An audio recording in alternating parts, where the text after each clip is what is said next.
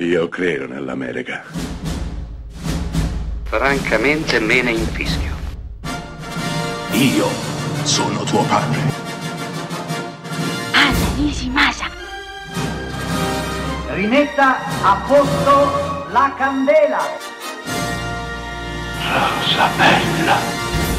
Burt Reynolds, John Voight, Ned Beatty, Ronnie Cox sono i protagonisti di una pellicola del 1972 diretta da John Burman intitolata Deliverance, in italiano Un tranquillo weekend di paura. Di nuovo la fuga, la fuga dalla civiltà verso la natura, ma ciò che questi uomini non sanno è che la natura sarà ancora più arcigna e malvagia dalla modernità da cui i nostri vogliono fuggire. I protagonisti di questo film sono quattro colletti bianchi che cercano un po' di svago, una vacanza, in mezzo alla natura, appunto. Noleggeranno una canoa e si incammineranno lungo un fiume a caccia d'avventure. Quello che troveranno è un ambiente ostile, abitato da persone che faranno rimpiangere loro quella gita. Ma gli esseri umani non sono l'unico problema, come già accennato.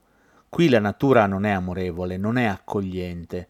Qui il fiume è pieno di rapide, è pieno di rocce che tagliano, che rompono, che spezzano. I boschi sono bui, sono insidiosi, nascondono pericoli e forse non c'è spazio per l'uomo moderno all'interno di un disegno più grande, fatto da un paesaggio naturale che l'uomo non lo conosce, non lo vuole e non lo accetta, ma lo respinge con tutto se stesso e soprattutto con la violenza di chi si difende.